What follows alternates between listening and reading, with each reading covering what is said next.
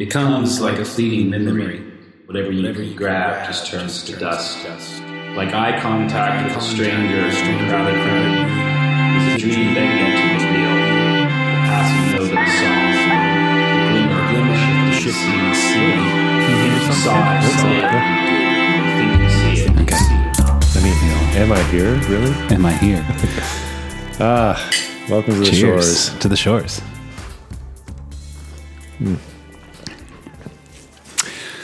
Okay, here we are.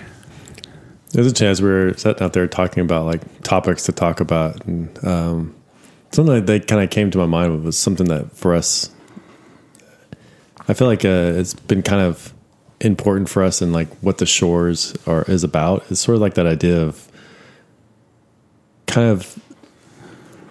It's like whenever you you kind of you go to a new city and you're like you see everything brand new but really that's a dumpster over there. You know that's a street. There's sewage there's Every city has those. everything every city has this but there's something about being in a new place that kind of like you're hypersensitive to the ordinary and the ordinary becomes extraordinary.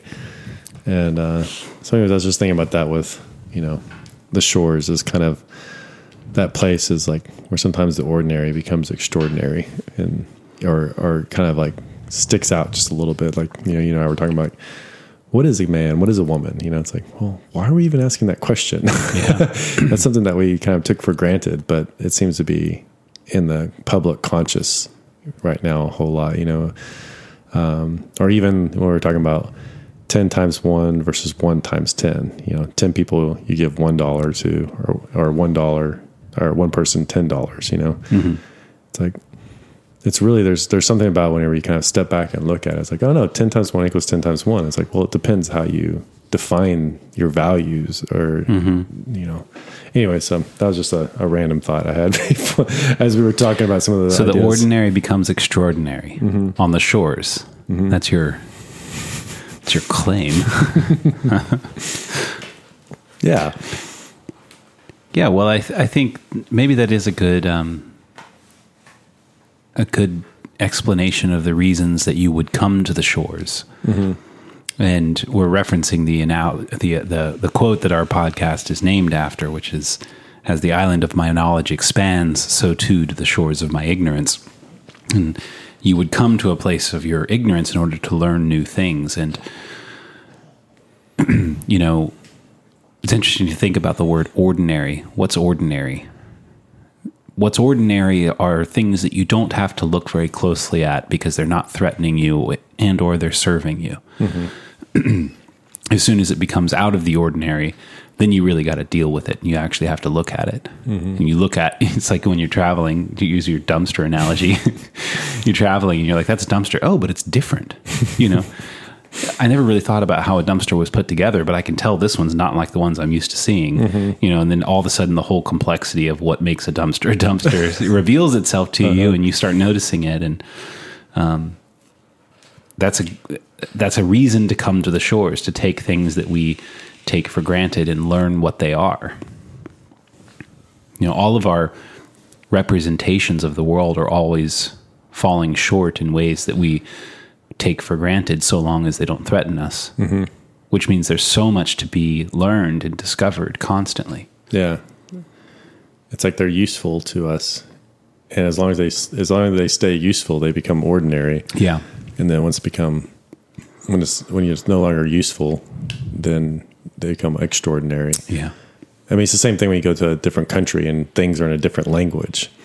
It's like, oh my gosh, what is this thing? You know, like you have to, you have to actually spend time with it, but it's really the same thing. It's a hamburger or whatever it is, but it's in a different language. But you have to like encounter it in a different way, and almost like a a, a fresh way or something. I was reminded of the quote, "A rose is a rose, even by any other name." Mm-hmm. There's something true about that, right? It's like the equivalency of, of ob- objectivity. Mm-hmm. But there's also something really, really important about a name. Yeah, You name something, you know it. In a certain way, you don't really have to deal with it directly anymore. It's abstracted into the name. I know that. I'm trying to think of a better analogy than a hamburger, but you make a good point. It's like you look at a menu, you don't recognize the word, mm-hmm. You're like, what is that? Somebody says, well, in America, you call it a hamburger. And I go, okay, I'll take that. But then you get it and you're looking at it. You're like, is this a hamburger? You know, is, is it different? What is even a hamburger? Yeah. What, what's the category of hamburger? Or is it is it antipasta that's uh, appetizers? yeah. Yeah, it's like, oh, this is an antipasta. It's not an appetizer. There, there is no such thing as not pasta. There is only antipasta. totally. Do the pasta or not pasta? There's, no, there's nothing in between. that was my Italian accent. Well, it's such a valuable thing about traveling. I think it, it does it it does help you kind of like step out of your ordinary. And Yeah. I think that's why it's so relaxing. You know, something that's always stuck out to me is like, why is a croissant in France so much more better? You know, it's like probably there's a bit of it that's because it's just maybe made better, but also it's like you're on vacation, You're in France. You know, it's like all the things. yeah, you like, can make an equally good croissant in America. Mm-hmm. You probably or get argued. I know exactly. yeah, totally. Well, that's something I've been thinking a lot about lately is like the idea of categorization itself mm-hmm. is a really difficult task.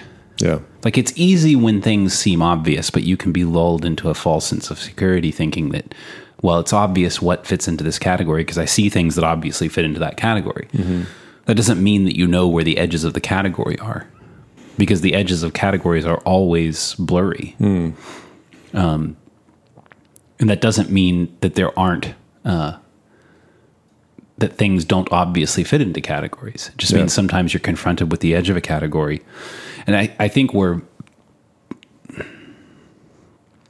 in the last several years, at least in, in our culture, sort of obsessed with this idea that science can tell us what things are, like with certainty. And I don't think that that's true Yeah. because all of our definitions are insufficient mm-hmm. to some level, to some degree. So we're constantly contending with, well, what do we know? What do we understand? What makes a thing the thing we think it is? As, to as opposed to potentially not that thing or that thing, but in a more nuanced way than we than our previous definition of the category allowed for. I feel like I'm being way too abstract You're being you're being really abstract, but I think there's there's something that you're kind of like you, you've kind of made me think about is that you know so you have a new discovery, and that new discovery opens up newer things, and therefore, um, but then there's also kind of like a lot of fat that gets attached to it, and at some point that that term no longer defines the thing because it it's too broad of a term. You know, I think you see this like in cultures and then how we represent the thing itself. You know, um, you know, I'm thinking back in the '60s, uh, kind of the women's kind of the first feminism, uh, first wave feminism, um, in that sort of what it meant to be a woman was to kind of maybe on the other side, that kind of maybe more too narrowly defined of, and so that category need to be kind of broken a little bit, you know, as far as like you must wear you like women wear dresses or something like that, or mm-hmm. women are emotional, or women are can't handle certain things or something like that, you know, where it became too. I would think you a, a category could either get too narrowly defined or too broadly defined. And I think that's the part where you kind of have it where there's sort of a breaking down of the category to redefine it Right. and to kind of revisit what that category actually means, you know? And I think that's one thing with first wave feminism and maybe even second wave feminism is this sort of idea of like, what does it mean to be a woman? You know, uh, is it the clothes you wear? You know, is it because you like dolls? Is it because you like pretty things? You know, and with first and second wave feminism, you kind of saw sort of like the answer to that question was no, that's not what makes you a woman. Is if you like to wear dresses or like f- more Adherence to stereotypes. adherence to stereotypes.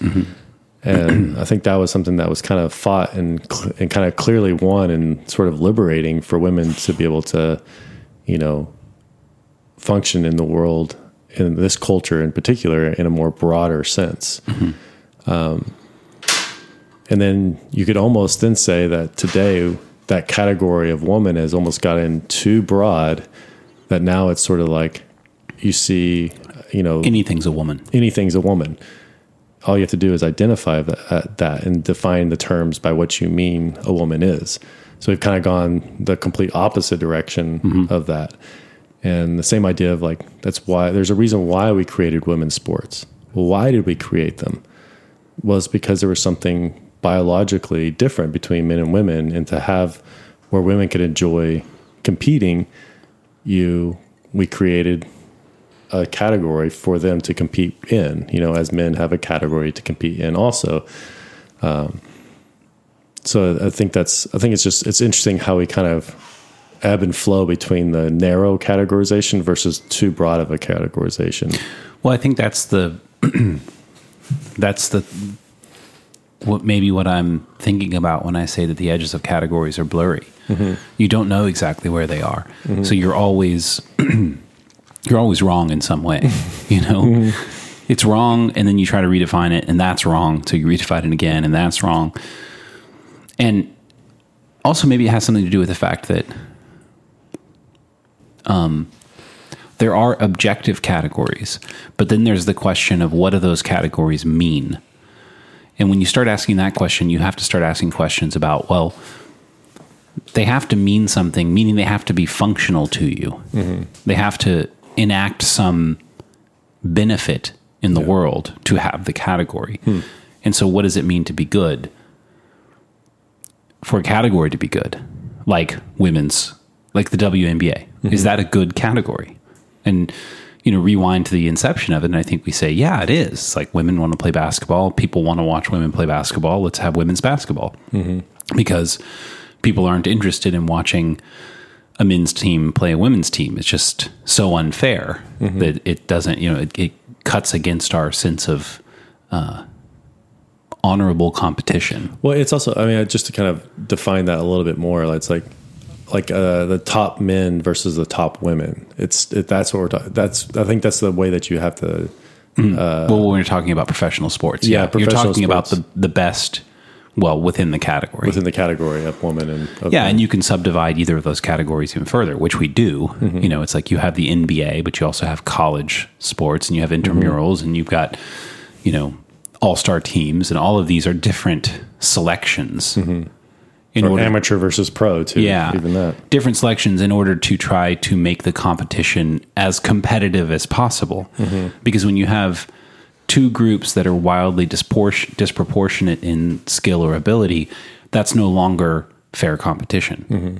Like in order for a competition to be fair and enjoyable, Yeah. Mm-hmm. it- to be enjoyable, it has to be fair. And to be fair, there has to be rules on the categories. Well, I think to prove this point, uh, we'll put this in the show notes. Remind me to put this, uh, send you this link. Um, I saw this article about it compared high school, like top high school athlete men versus Olympic women, and just uh, it, it was a very interesting kind of display of like kind of what that is. 'Cause I think sometimes when we, we talk about this, a lot of people want to say like, well, there are some women that are stronger than some men. It's like, yeah, true. but you have to, yeah, it's true. And it's like, but you have to, when you're looking at this, you got to look at the, The website is boysversuswomen.com. okay, yeah, and it takes uh, so it looks at the year 2016 track field and swimming and takes male high school athletes versus female olympians and takes their individual times and basically makes theoretical teams against the two and in almost every category the the male high school students take gold silver and bronze mm-hmm. in the competitions yeah. It's just, it's just something to, to note because it's like, you know, there's, there's a reason why we, why we separate those categories because there's a phys- physical difference between the two. It's like, like I have four girls and it's like, you know, when I think of them growing up in the world and, you know, competing in sports and whatnot, it's like, I want them to enjoy the, their themselves and like, you know, uh, and like how they interact in those areas. And obviously there's other spaces like where, you know, uh, women outperform men in certain in certain places and men outperform women in certain places and um it's just it's just important that we have we just acknowledge that those differences. I think you know. But I think that that website was really. I think it's just it just kind of gives you a real tangible. Well, it's an uncomfortable website yeah, when you look at it. Mm-hmm.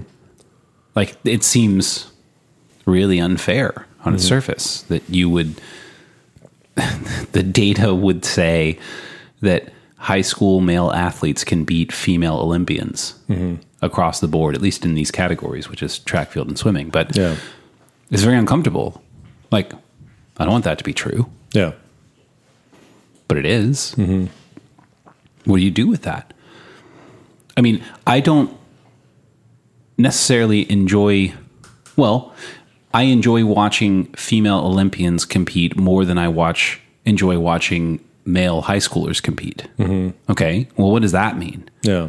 You're telling me that the males can beat the females mm-hmm. across that great age divide and, and skill divide, um, or or presumed skill divide. But still, I would prefer to watch the women Olympians, which means that that category of female sports is meaningful Yeah.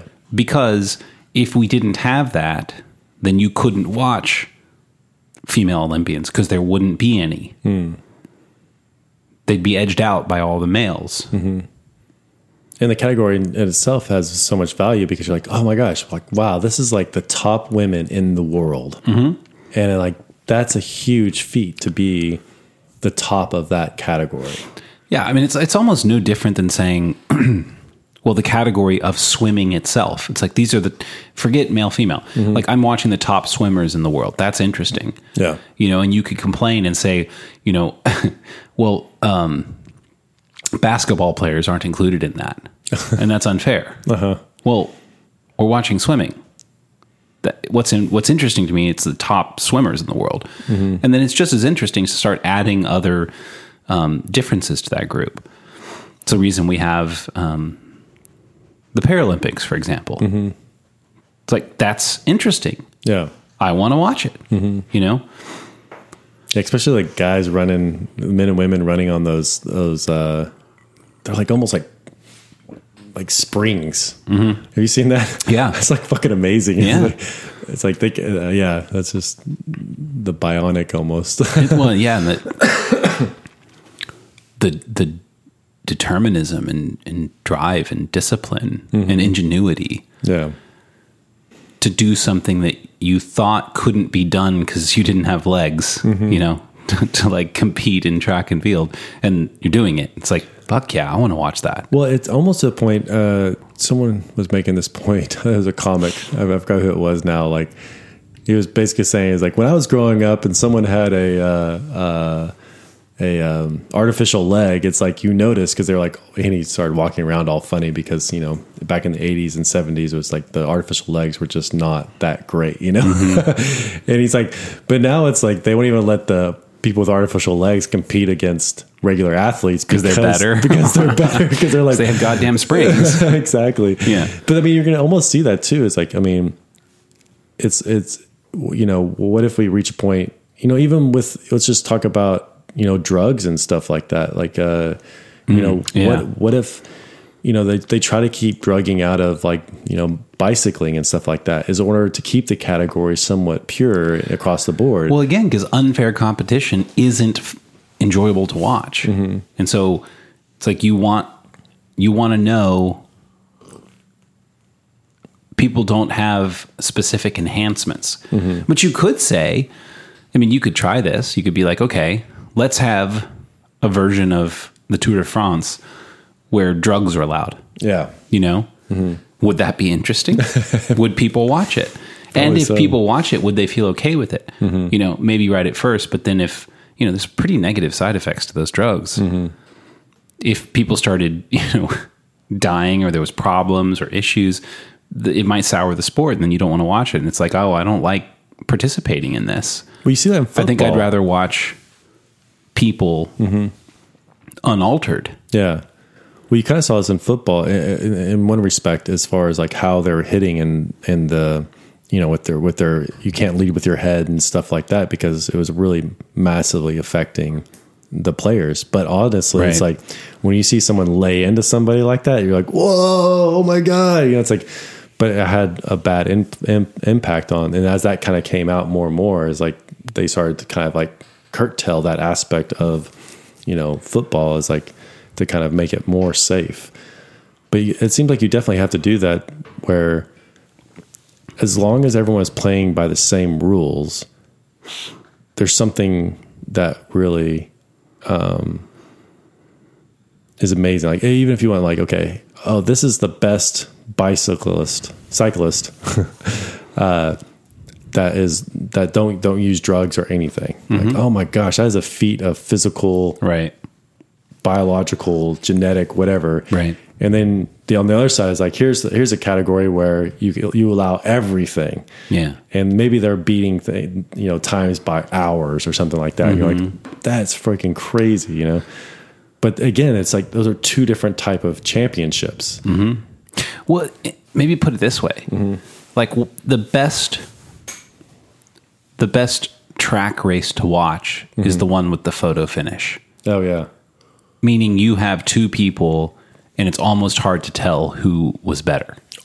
Or even like Usain Bolt when he just blew everybody out. You're like, oh my god, what the hell that's just interesting happened? as an anomaly. Yeah. But if it's every time, Totally. it stops being interesting. Very true. Yeah. you know, and it starts being like, well, okay, yeah, we know he's going to win. So what's more important to us is the who's going to be second. Mm-hmm. Yeah. you know, because that's where the real competition is. True. Yeah.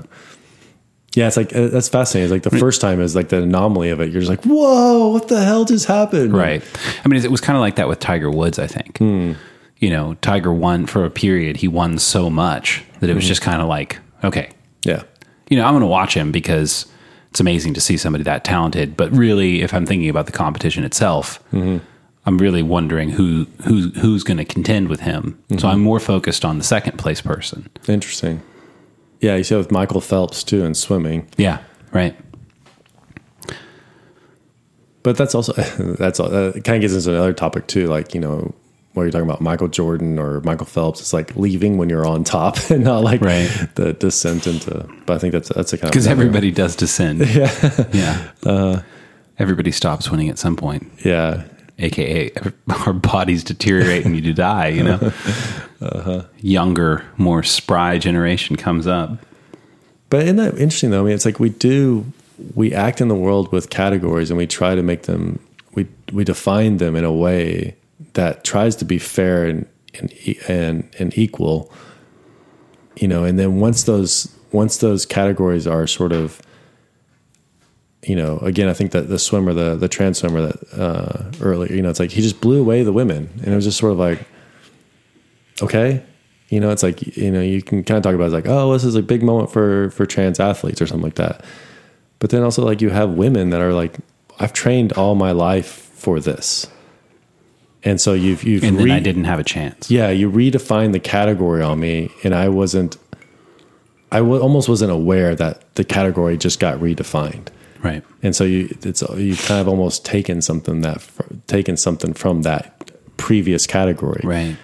Now if you want to recategorize it and say like you know that's a whole another thing and that's something to contend with but it was almost done without any uh almost any prior notice.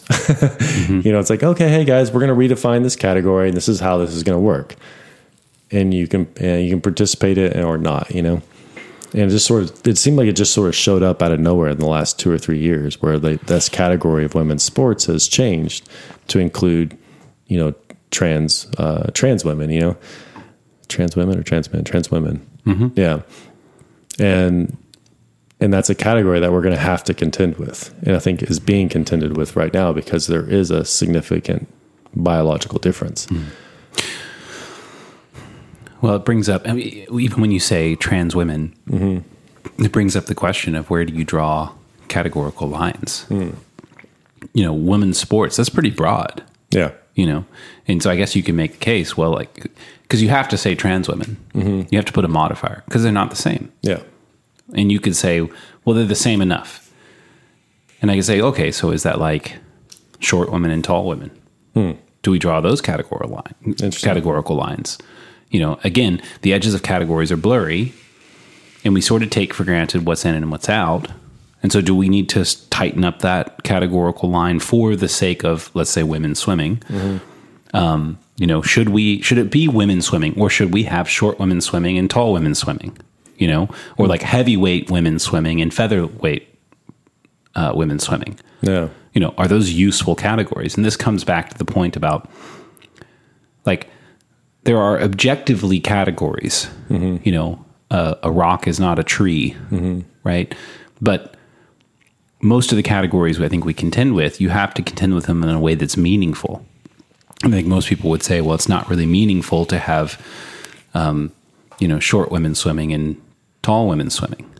Like you know and what does that mean to say it's not meaningful? Yeah. I think it means, well, I don't think that there's a, because you have to match the category with the market for the category in a mm-hmm. sense, meaning it has to be interesting to someone. You know, mm-hmm. women's sports is sort of clearly interesting to someone.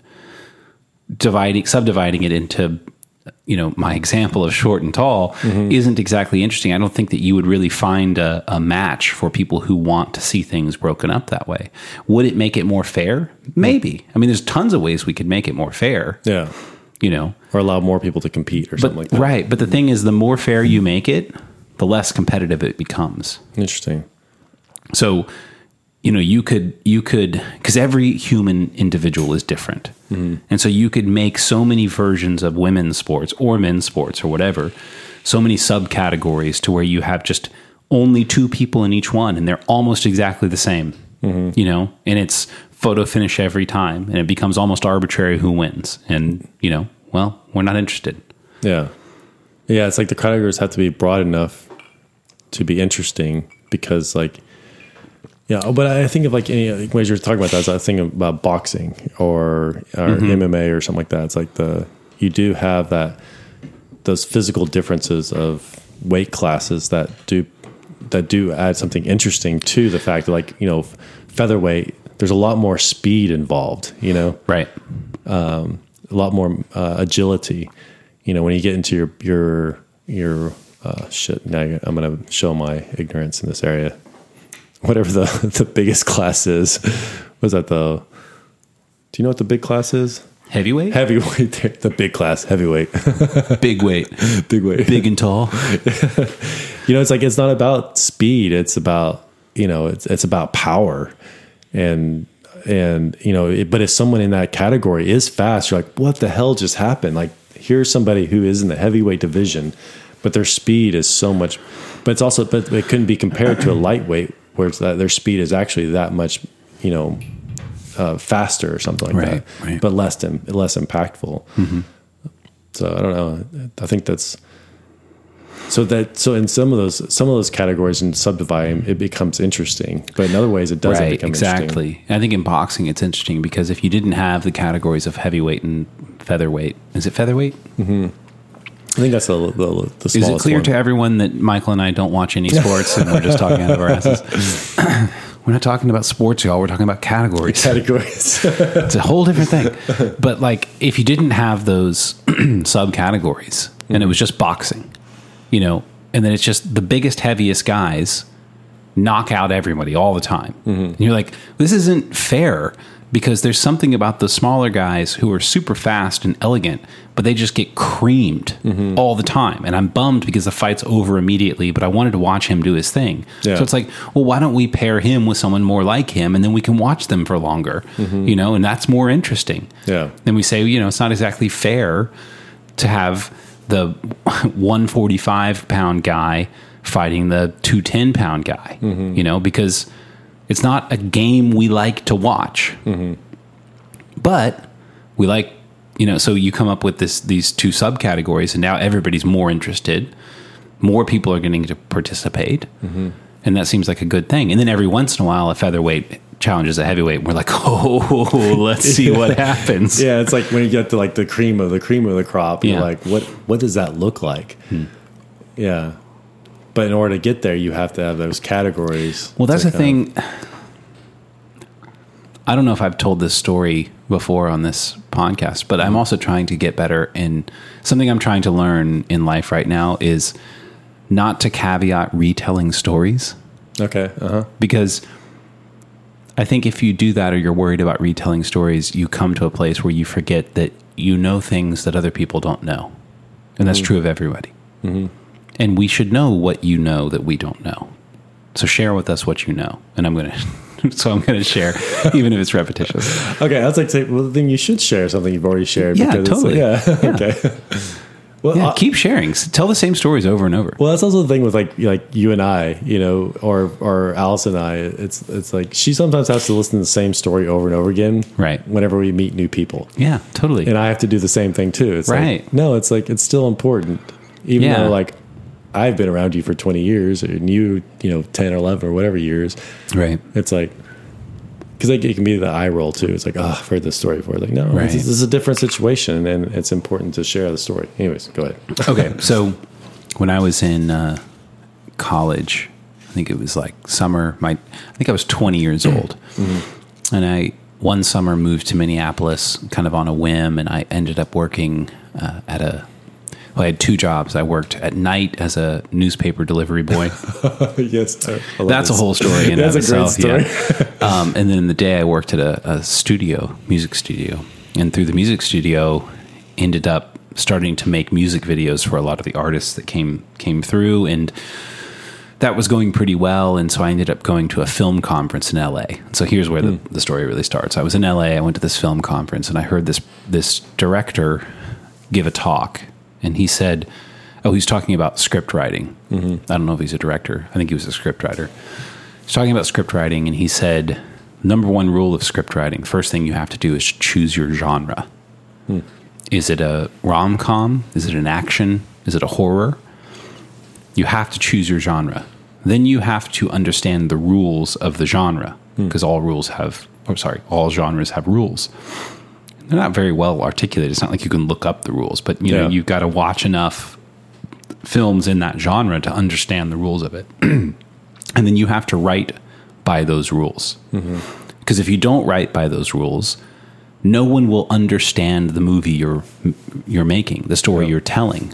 You know, if it's not obeying a certain set of rules, or I might say, adhering to a certain archetype, no one will understand it. They mm-hmm. won't accept it. They'll be bored. They'll be confused. They'll turn away. They won't watch it. But the thing is, once you've written by the rules, then you have to circumvent the rules. Oh. Because if you just write by the rules, they'll watch, but they'll still be bored mm-hmm. because they know the rules. They've seen the movie. Mm-hmm. It's like you didn't show me anything new. Yeah, So you have to write by the rules, and then you have to circumvent the rules and surprise the audience. Hmm. And I think the tie to what we're talking about here is you have to have categories in order that we can understand anything or be interested in anything. Mm-hmm. But then you have to play with the categories hmm. because the category li- categorical lines are drawn somewhat arbitrarily. Mm-hmm. And so if you just adhere to them, it becomes well arbitrarily sort of tyrannical. Hmm. So you got to play with the the lines a bit. It's like yeah, we've got heavyweight and featherweight. What once in a while, let's have the two fight each other. Mm-hmm. Maybe to remember why we had the category in the first place. Yeah. you know, mm-hmm. maybe to surprise and delight us before we realize why we had the category in the first place. Mm-hmm. Categories aren't perfect, but you have to have them, and then once you have them, you have to play with them a bit. You know, it's, it's the shores analogy. It's like what's out there beyond the known. We we want it. I think that we you know we need it. yeah, I like that. What's I mean? There, there's you've heard this like you know I, I hear about the the screenwriting, but also in writing books. It's like or poetry or whatever. It's like you have to know the rules before you can break the rules, and and you know you definitely hear this early. I guess my early twenties is sort of is this sort of I'm. I don't need these rules. I can just like I, I'm just going to be free and do. My I'm just going to be me, and just that's be going to me. be fine. Yeah, and it's like, you know, I think there are some times where there's there is that groundbreaking person that that that does that, but I think it's so rare. It's like most people have to learn the that does that and it goes okay. You mean? Mhm. Yeah, exactly. right. And That's a rare thing. It's just super super rare. Right. Um, but most people have to learn what to do in order to break the rules and do it intentionally. Oh, that's such a great observation because simply breaking the rules isn't interesting. Mm-hmm. Breaking the rules elegantly and creatively mm-hmm. Is super interesting. Well, for me, like Jack Kerouac, when I was growing up, or when I was like in college, uh, you know, it's this free flow writing and stuff like that, and you know, uh, oh, there's another guy, Hunter, uh, I forgot, the- Hunter S. Thompson. Hunter S. Thompson. You know, it's like just this free, free, free thought writing. What was it called? Free flow writing. I don't know. Anyways, a stream of consciousness Ah, and and there was something like really awesome about it, you know. And so I was, you know, so so part of me was like wanting to just like just write my thoughts, and then people are going to be amazed. Right. it's like it doesn't work that way doesn't for everybody. way. yeah. But there are these times and places where that that that does speak and, and comes out, but that's it's such a rare occasion. I mean, it just reminds me of that. I met so many Jack Kerouacs in my life mm. that would, did not become Jack Kerouac. Right, exactly. and if you want to be Jack Kerouac, Yeah. Well, you have to be Jack Kerouac. You have to Uh-huh. live his life too, Yeah. and you know, go look at his life. Do you really want that you really life? want that you know, life? even Yeah. if you end up being a famous writer, mm-hmm. is that like, would you choose that? You know, and probably not because most most famous artists are like also famously disturbed mm-hmm. and famously you know famously plagued by their own demons mm-hmm. There's that great ted talk by elizabeth gilbert. Um, your conscious creative genius i think is what it's called. And she talks about how like the the, the stereotype of of famous artists is like they start drinking gin at 10 a.m. and you know they live very short troubled lives and end up dying at their own hands very often. And you know it's like are we okay with that? Yeah, yeah.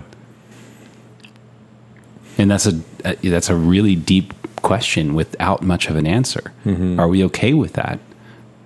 And is a trade-off between great art and short lives a worthwhile trade-off? Yeah.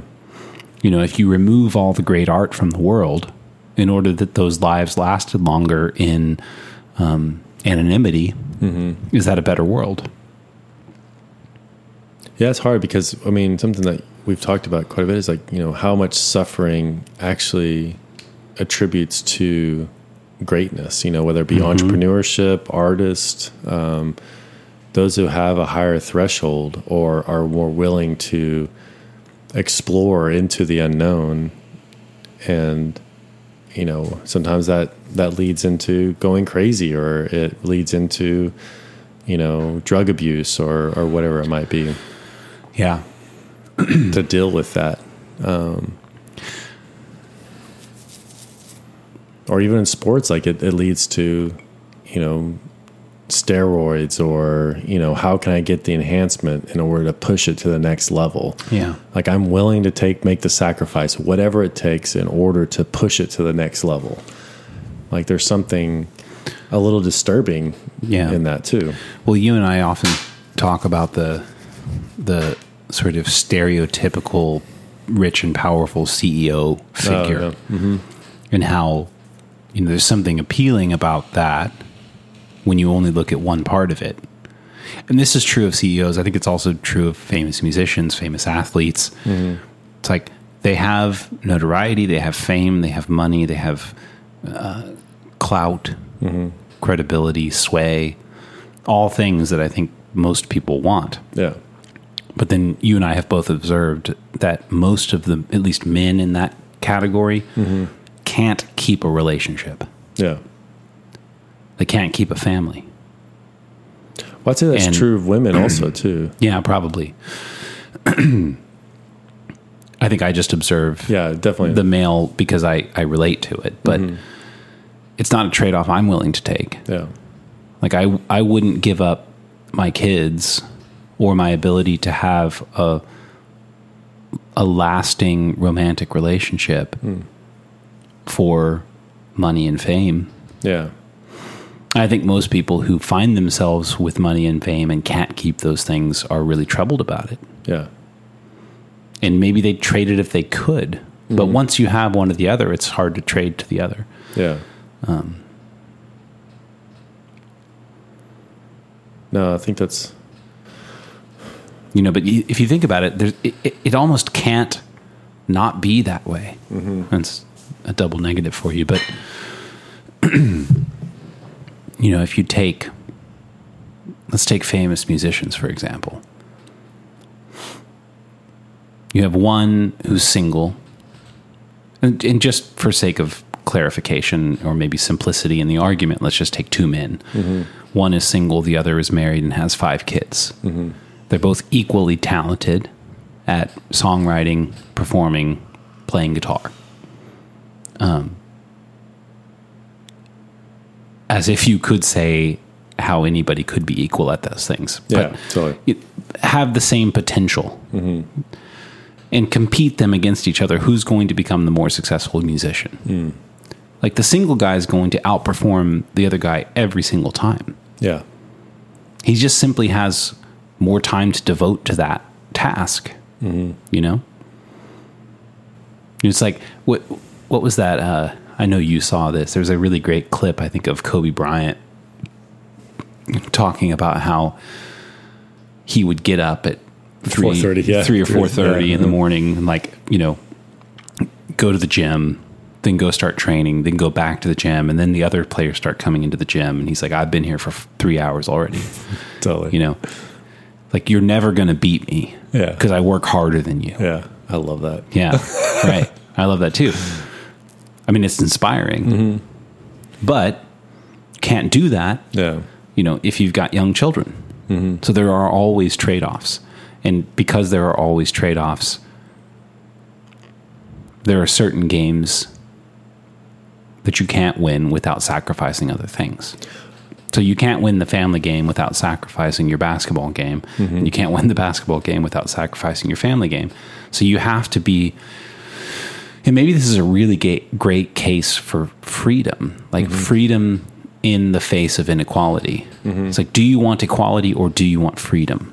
Yeah. Should I be free to decide? Well, do I want to be a great basketball player or do I want to be a great father and husband? And maybe you can be both. I mean, it's mm-hmm. like this is the trade off thing. It's like, how do you make that trade off? And everybody has to make it for themselves. Mm-hmm. They have to be free to make it for, them, for themselves. Yeah. And the outcome of that at a certain level is going to be perceived inequality. Yeah. Totally. But what you don't see in in that outside view is all of the sacrifices made on both sides mm-hmm. that resulted in that inequality. And the sacrifices, oh, this is I'm seeing something so clearly right now. It's like the sacrifices have to be individual. Mm-hmm. The inequality results from the individual choice about what to sacrifice Yeah.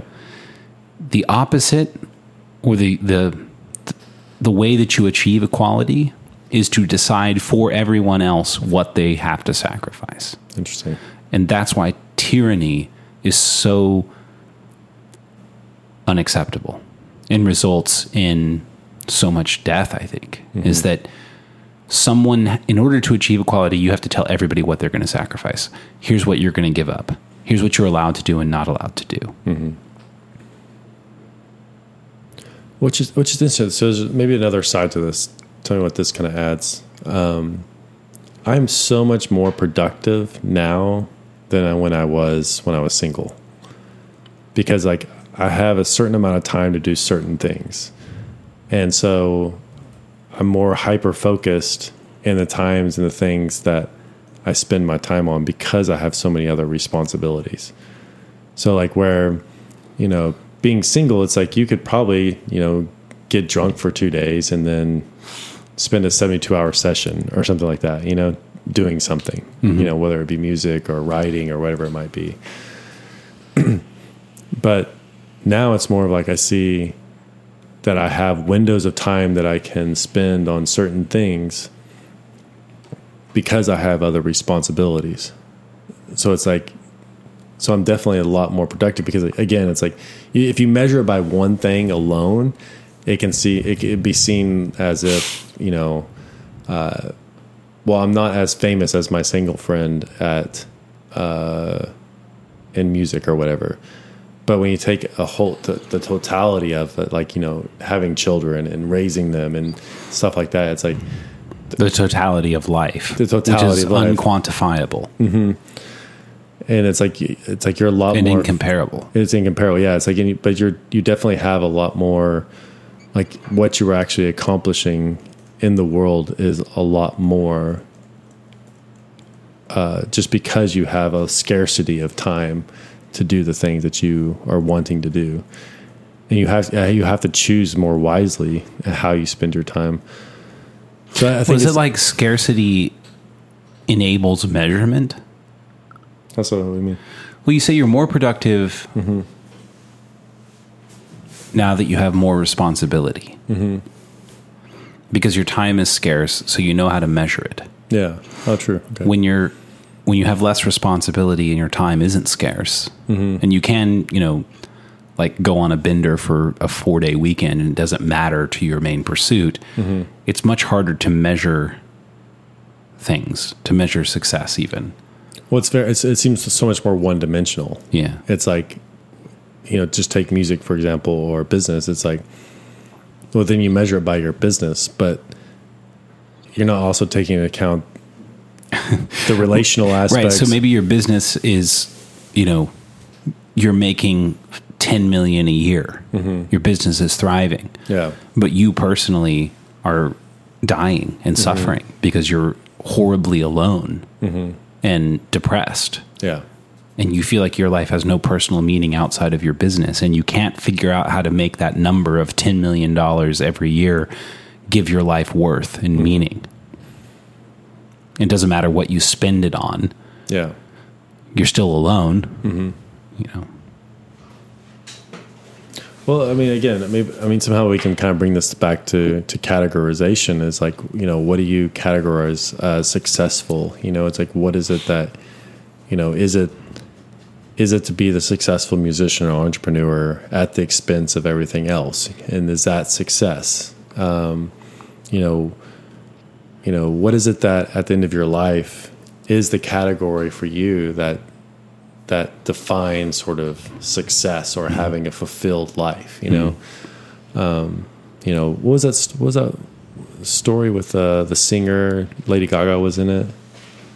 Oh, uh, with uh, Bradley Cooper. bradley cooper. Yeah. Yeah, to me that was just there was just so much in it, like such talented, uh, such a talented person, but everything else was such a mess. Yeah. and it's like, is that, it's like, is that success? Is that you have, you're such a talented person, you have this huge impact. So it's like you know how you define success. I think is is also another sort of category that Yeah. is is is is being challenged. You know, it's like, and I think, you know, most people that are, um, well, okay, that kind of gets us into another area, but it's like you kind of uh, li- go ahead. Sorry. Well, I had two responses to that. One is that I think just like sacrifice needs to be individual, the definition of success also needs to be individual.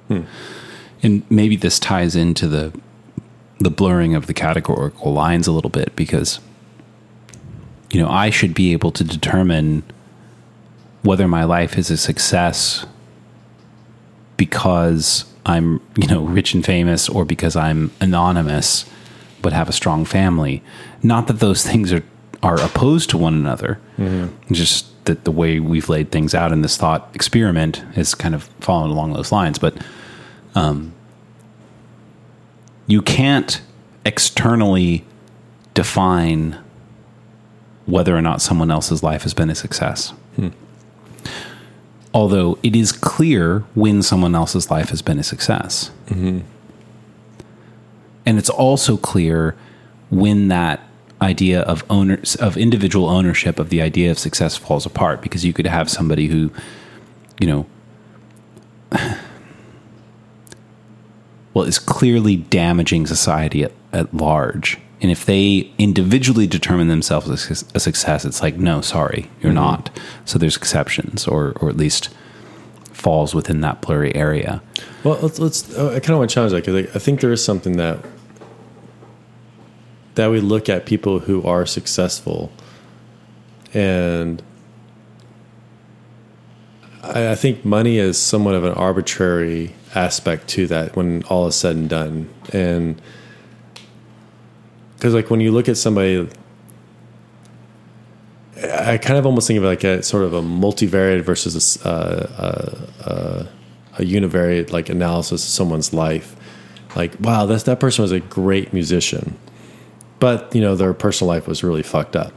It's like, okay, well, on a on a univariate analysis, like they were very successful, but as a as a macro kind of picture, it's like, wow, that's a really sad life. Yeah. Like Kurt Cobain, man, what he did in the '90s for music was just like blows me out of the water. But it's a really sad life, sad story. Sad story. Would you? I mean, maybe that's the test. It's like, would you choose his life? But you think of like a Nelson Mandela, you know, that was in jail and like, you know, all the things, or uh, Václav Havel, you know, who Yeah. spent time in jail and like how he changed, like, you know, Most of the dissidents of like the 70s. Mm-hmm. It's like, would you choose their life? Yeah. I mean, I'm not sure that there's anyone in, that I could look at that I would say I would choose their life over mine. Yeah.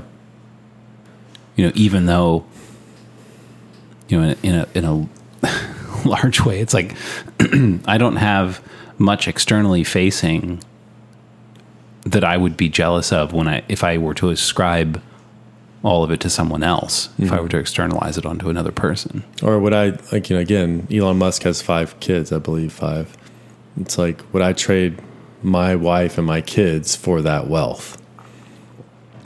Because I mean, that's for, kind for, of what he for no has. for no wife, mm-hmm. five kids with different women, mm-hmm. and that wealth, yeah.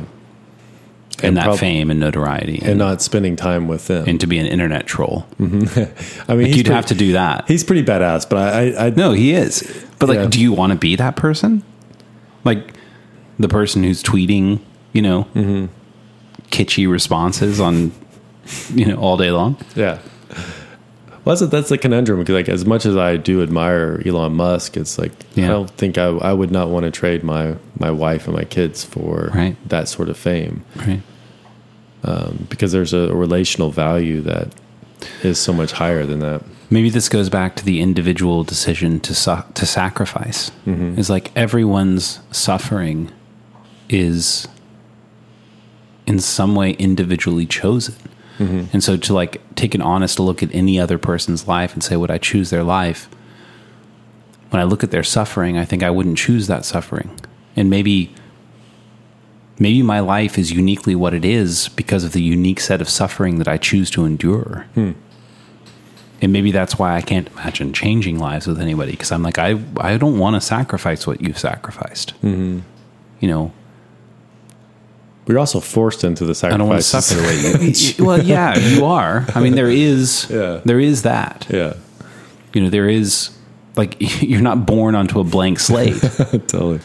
you're born into a family. You're born into a culture. You're, Yeah. you're born into a circumstance. Um, the other thing I was going to say is.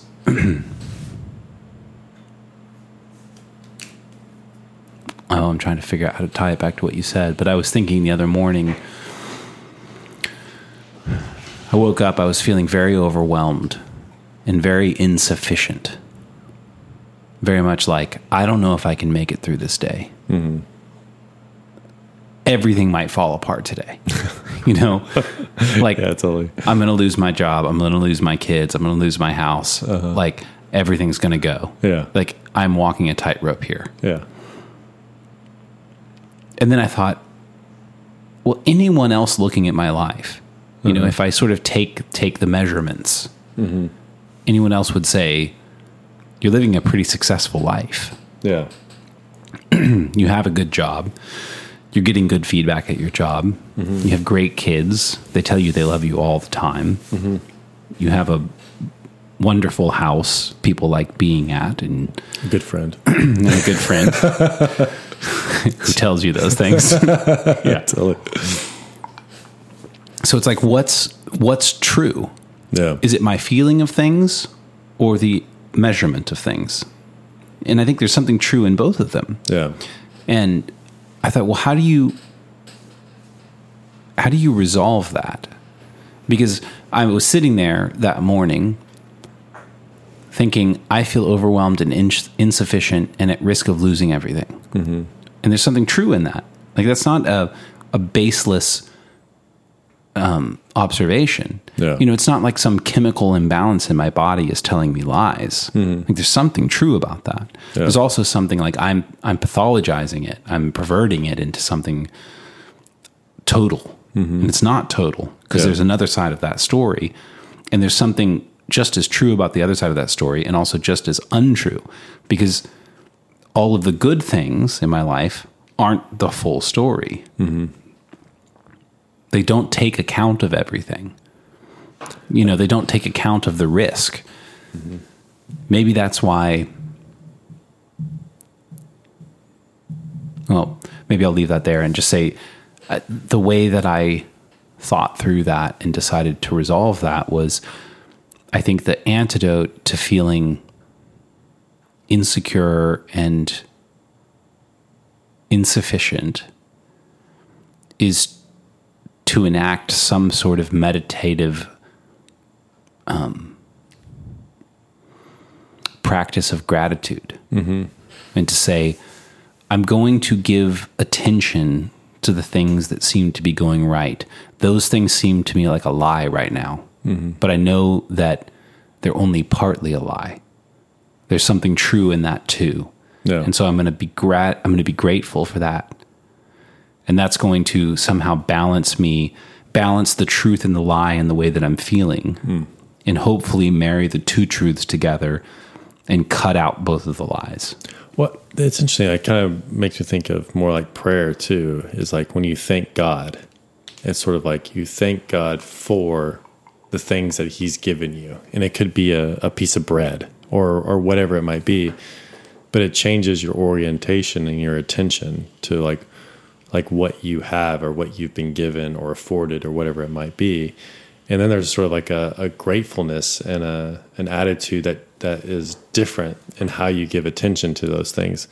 Because as you were talking, I was kind of thinking about the one and the many, where like or individualism versus communal. You know, it's like there's a certain there's a certain feedback that we get from the community. You know that that were that kind of helps us, but also can be in, inhibiting. But we also have this sort of feedback from us as individuals that's you know empowering but also inhibiting and it's there's some place in between that kind of like that place where those two things meet and you find kind of truth i guess in that space Ah, that's so good.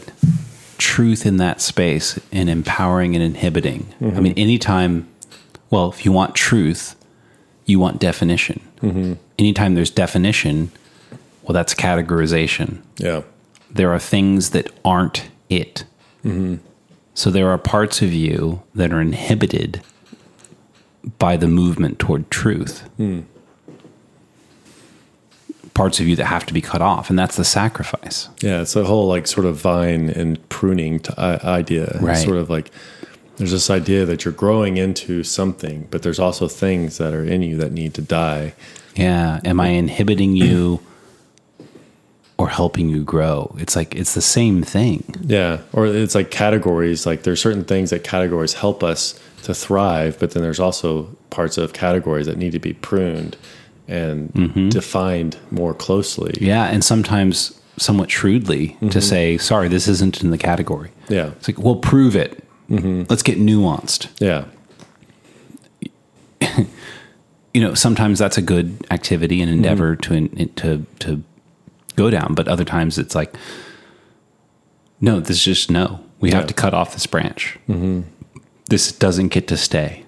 yeah, because we have to go forward forward in and not just forward but forward into the good forward into growth forward toward truth whatever that is Which is interesting because it does kind of make me think of economics in this way. Is like the market will tell you what works and what doesn't. You know, it's like where you know you have governments who can just continue to until they can't uh, fund certain aspects of. They don't have to be profitable or useful.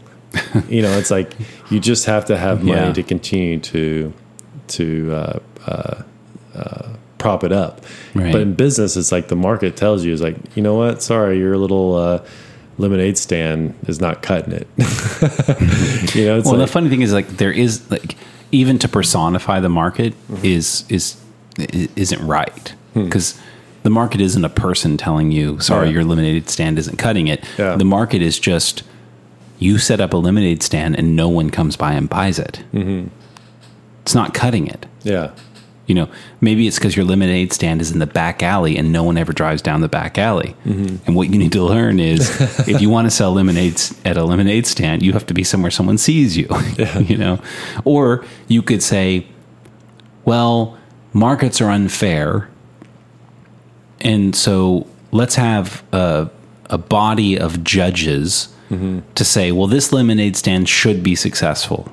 So we're going to prop it up. We're going to send people by arbitrarily on purpose to buy the lemonade, or we're just going to subsidize the sand yeah.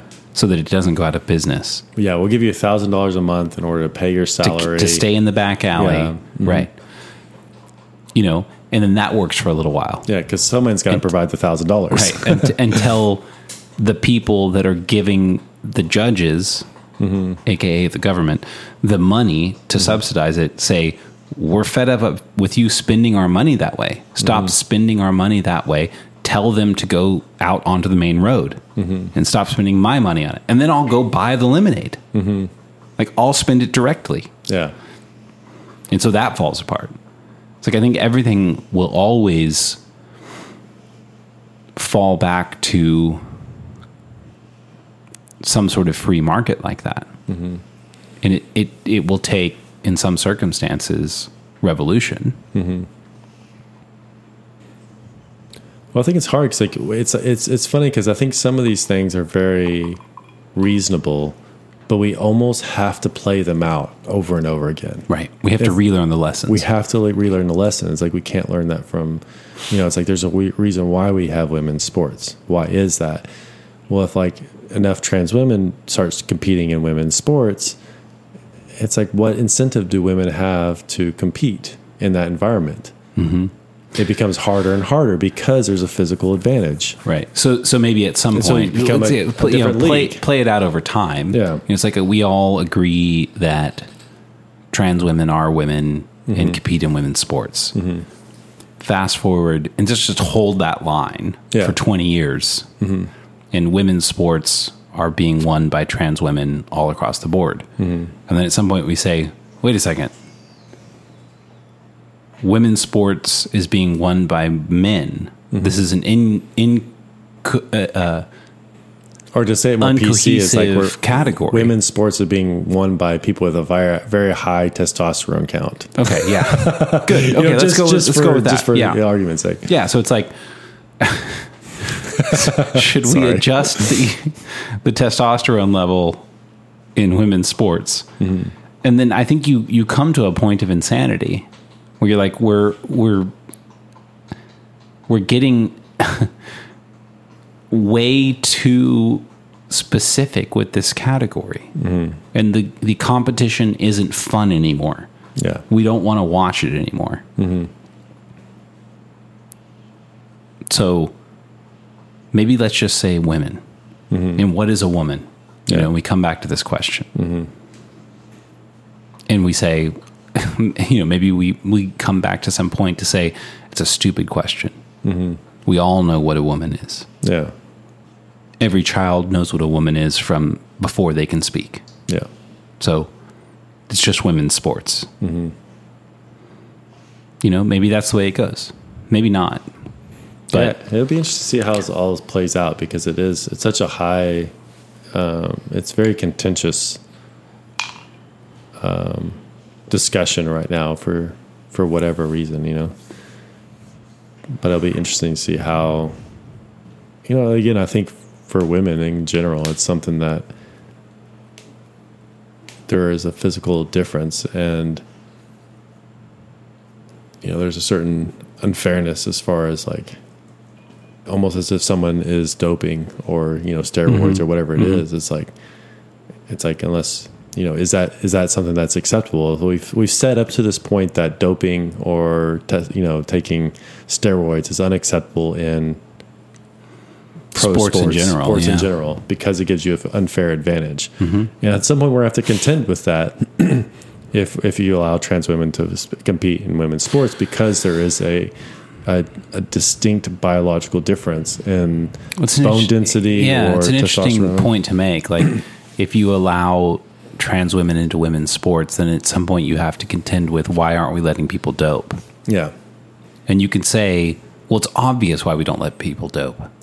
there was this great movie, But that's uh, exactly what we said about it's obvious what a woman is. You know, now Yeah. it's not obvious anymore. Yeah.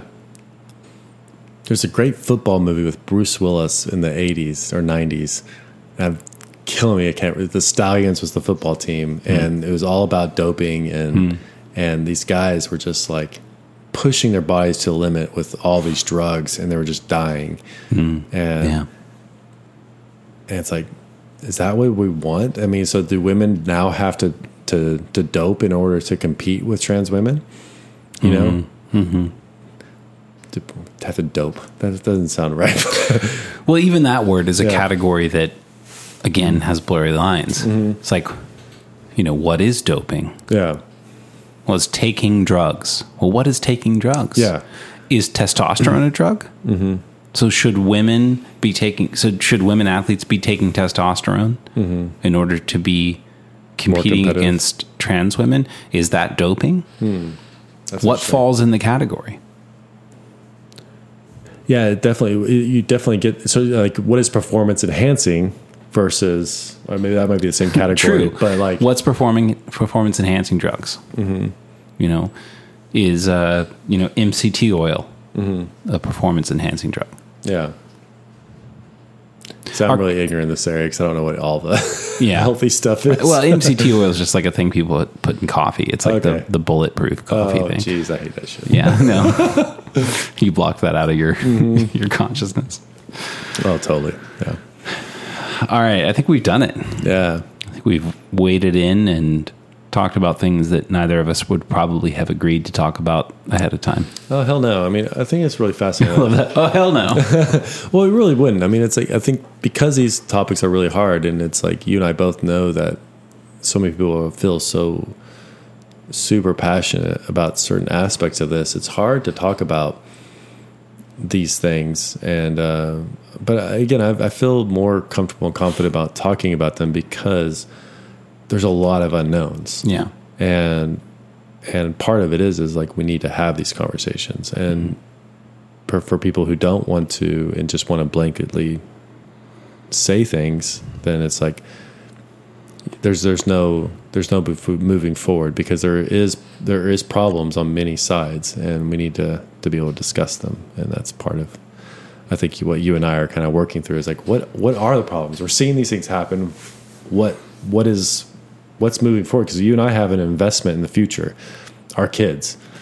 You know it's like our mm. kids are going to have to work through a lot of these things when they're having kids and stuff like that and so th- there's a certain investment I think you and I have into the future that it's important for us to understand and and kind of work through so maybe that we can make it easier for our kids as they have to work through these things Yeah. maybe answer a few questions or just introduce them to the shores. Probably introduce them to shores is the most effective part. Yeah. Come with us on a journey. All right. Cheers. Cheers. Thanks for being with us. For sure.